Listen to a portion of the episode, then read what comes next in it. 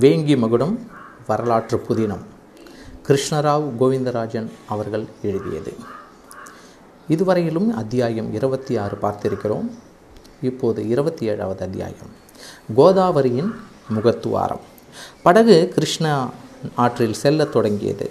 வீரமல்லன் படகோட்டியிடம் ஆற்றின் வழியே சென்றால் முகத்துவாரத்தில் உள்ள சுங்கச்சாவடியில் உள்ள ஆட்களின் கண்களில் பட நேரிடும். வேறு ஏதாவது வழி உள்ளதா? என்றான். வேறு வழி இருக்கிறது. அருகில் ஒரு கால்வாய் உள்ளது. அதன் வழியே சென்றால் எவர் கண்களிலும் படாமல் நடுக்கடலை அடையலாம். ஆறு பேரும் துடுப்பு போட்டால் விரைவில் நடுக்கடலுக்கு செல்லலாம் என்றான். கந்தவேல் மாறன் நாராயணன் வீரமல்லன் படகோட்டி மற்றும் விமலாதித்தனின் தோழர்கள் இருவர் என்று அனைவரும் துடுப்பு போட்டனர். படகு விரைவாக கால்வாயை அடைந்து பயணப்பட்டது. இரண்டு நாழிகைக்குள் நடுக்கடலுக்கு சென்றது. கந்தவேல் மாறனுக்கும் நாராயணனுக்கும் துடுப்பு வலிக்க சரியாக தெரியவில்லை. இருந்தாலும் மற்றவர்கள் எப்படி செய்கிறார்கள் என்று தெரிந்து கொண்டு அப்படியே செய்ய முயற்சித்தனர். அதுவும் நடுக்கடலில் துடுப்பு போடுவதற்கு சிரமப்பட்டனர். படகோட்டி நண்பர் அவர்களை கொஞ்சம் பொறுத்து கொள்ளுமாறு கூறினான். மேலும் இரண்டு நாழிகை நேரம் துடுப்பு போட்ட பின்னர் இனி எவர் கண்களிலும் சிக்கிவிடாது என்று உறுதியான பின்னர் பாய்மரத்தை பிரிக்கத் தொடங்கினான் படகோட்டி. வானம் எந்த மேகமூட்டம் இல்லாமல் தெளிவாக தெரிந்தது. காற்று சாதகமாக வீசத் தொடங்கியதால் படகு விரைந்து செல்ல தொடங்கியது. துடுப்பு போடுவதை நிறுத்திவிட்டு பாய்மரத்தின் துணை கொண்டு படகை செலுத்தினான் படகோட்டி. இந்த வேகத்தில் சென்றால் மறுநாள் காலை வேளையிலேயே கலிங்க நாட்டின் கோதாவரி ஆற்றின் முகத்துவாரத்தை அடையாளம் காணலாம் என்றான் படகோட்டி. அப்போது வீரமல்லன் கந்தவேல் மாறனிடம் ஐயா சிவாச்சாரியார் என்பார் ரத்தன வியாபாரி என்றும் கலிங்க நாட்டை சேர்ந்தவர் என்றும் தெரிகிறது.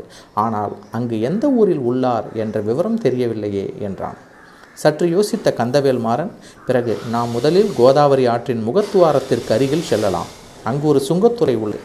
ரத்ன வியாபாரி சிவாச்சாரியரை பற்றி தெரிந்தவர்கள் இருக்க அதிக வாய்ப்புள்ளது என்றான் நாராயணன். இவர்களின் பேச்சை கவனித்து கலிங்க நாட்டின் தலைநகரமான ராஜபுரத்திற்கும் முக்கிய ஊரான சக்கரக்கோட்டத்திற்கும் அருகில்தான் கோதாவரி ஆற்றின் முகத்துவாரம் உள்ளது. அங்கு சென்று யாராவது ரத்ன வியாபாரியிடமோ பொன் வியாபாரம் செய்பவரிடமோ விசாரித்தால் நாம் சிவாச்சாரியார் இருப்பிடத்தை அறிந்து கொள்ளலாம்.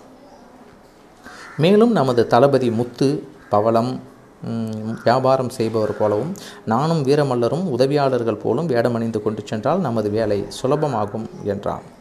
கந்தவேல்மாறன் அவன் கூறியதை ஆமோதித்து ஆமாம் அப்படியே செய்யலாம். மற்றவர்கள் கடற்கரையில் படகை பார்த்து கொண்டிருக்கட்டும் என்றான். படகு விரைவாக சென்றது.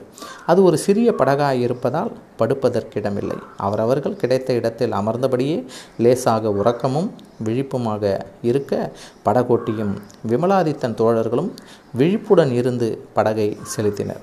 இரவு முடிந்து சூரியன் உதிக்க ஆரம்பித்து விட்டான். அந்த விடியற்காலை நேரத்தில் குளிர்ந்த காற்று வீசியது. அந்த இளங்காற்றை அவி அனுபவித்தபடி சென்றனர். கடற்கரையோரமாக இருந்த கிராமங்களிலிருந்து மீனவர்கள் கடலுக்குள் தங்கள் படகுகளை செலுத்தினர். இரண்டொரு பெரிய கப்பல்களும் தென்படத் தொடங்கியது. அதை கவனித்த படகோட்டி துறைமுகம் போல காணப்படும் இடம்தான் கோதாவரி ஆற்றின் முகத்துவாரம் என்று கூறி மற்றவர்களுக்கு சுட்டி காட்டினான் அவ்விடத்தை நோக்கி படகை விரைந்து செலுத்தினர். சுங்கத்துறை கண்களில் தெரிய ஆரம்பித்தது. அதன் அருகில் சென்று கந்தவேல் மாறனும் நாராயணனும் மற்றும் வீரமல்லனும் கடலில் குதித்து சிறிது தூரம் நடந்து சென்று சுங்கத்துறை அடைந்தனர். மற்றவர்கள் படகை வேறு பக்கமாக செலுத்தி கொண்டு கடற்கரையோரமாக படகை நிறுத்தி நங்கூரமிட்டனர். கந்தவேல் மாறன் பெரிய வியாபாரி போல தோற்றத்தில் இருந்தான். வெண்பட்டினாலான ஆடையை உடுத்தியிருந்தான். பசுமை நிறத்தில் மேலங்கியும் அங்கவஸ்திரமும் அணிந்திருந்தான். மார்பில் தங்க ஆபரணங்கள் பளபளத்தன காதுகளில் வைரக்கற்கள் பதித்த குண்டலங்கள் கைகளில் செல்வ செழிப்புள்ளோர் அணியும் ஆபரணங்கள் அழகிய வேலைப்பாடு மிக்க தலைப்பாகை ஆகியவற்றை பார்க்கும்போது அவன் பெரிய தனவந்தனாகவும் வியாபாரியாகவும் இருக்கலாம் என்ற எண்ணமே இருந்தான். வீரமல்லனும் நாராயணனும் ஆளுக்கொரு மூட்டையுடன் பணியாளர்கள் போல காட்சியளித்தனர். வீர சோழ கோட்டையிலிருந்து கொண்டு வந்த வெண்முத்துக்கள் முத்து மாலைகள் ஆபரணங்கள் அடங்கிய மூட்டைகளை சுமந்து வந்தனர். கந்தவேல் மாறன் தனது நீண்ட உடைவாளை ஆடைக்குள் மறைத்து வைத்திருந்தான். வீரமல்லனும் நாராயணனும் குருவாள்களை தங்களது இடையில் சுருகி யாருக்கும் தெரியாமல் இடைக்கச்சையால் மறைத்தனர். மூவரும் சுங்கத்துறையை அடைந்தனர். அங்கிருந்த சுங்க அதிகாரி அவர்களை பார்த்தான். கந்தவேல் மாறனுடைய தோற்றம் அவனிடம் ஒரு பயபக்தியை ஏற்படுத்தி இருக்க வேண்டும். கந்தவேல் மாறன் அவனிடம் ஐயா நான் பாண்டிய நாட்டு வியாபாரி. இவர்கள் எனது பணியாளர்கள். வெண்முத்துக்களையும் ஆபரணங்களையும் வியாபாரத்திற்காக கொண்டு வந்திருக்கிறோம். இவற்றிற்கு சுங்க கட்டணம் எவ்வளவு? என்று தயவு செய்து கூறினால் அதற்கு சமமான பொற்காசுகள் தருகிறேன் என்று பணிவுடன் அதே சமயம் கம்பீரத்துடன் கூறினான். சுங்க அதிகாரி அவர்கள் கொண்டு வந்திருந்த ஆபரணங்களை பார்வையிட்டான். ஐயா நீங்கள் இங் நீங்கள் எங்கே யாரிடத்தில் வணிகம் செய்ய போகிறீர்கள்?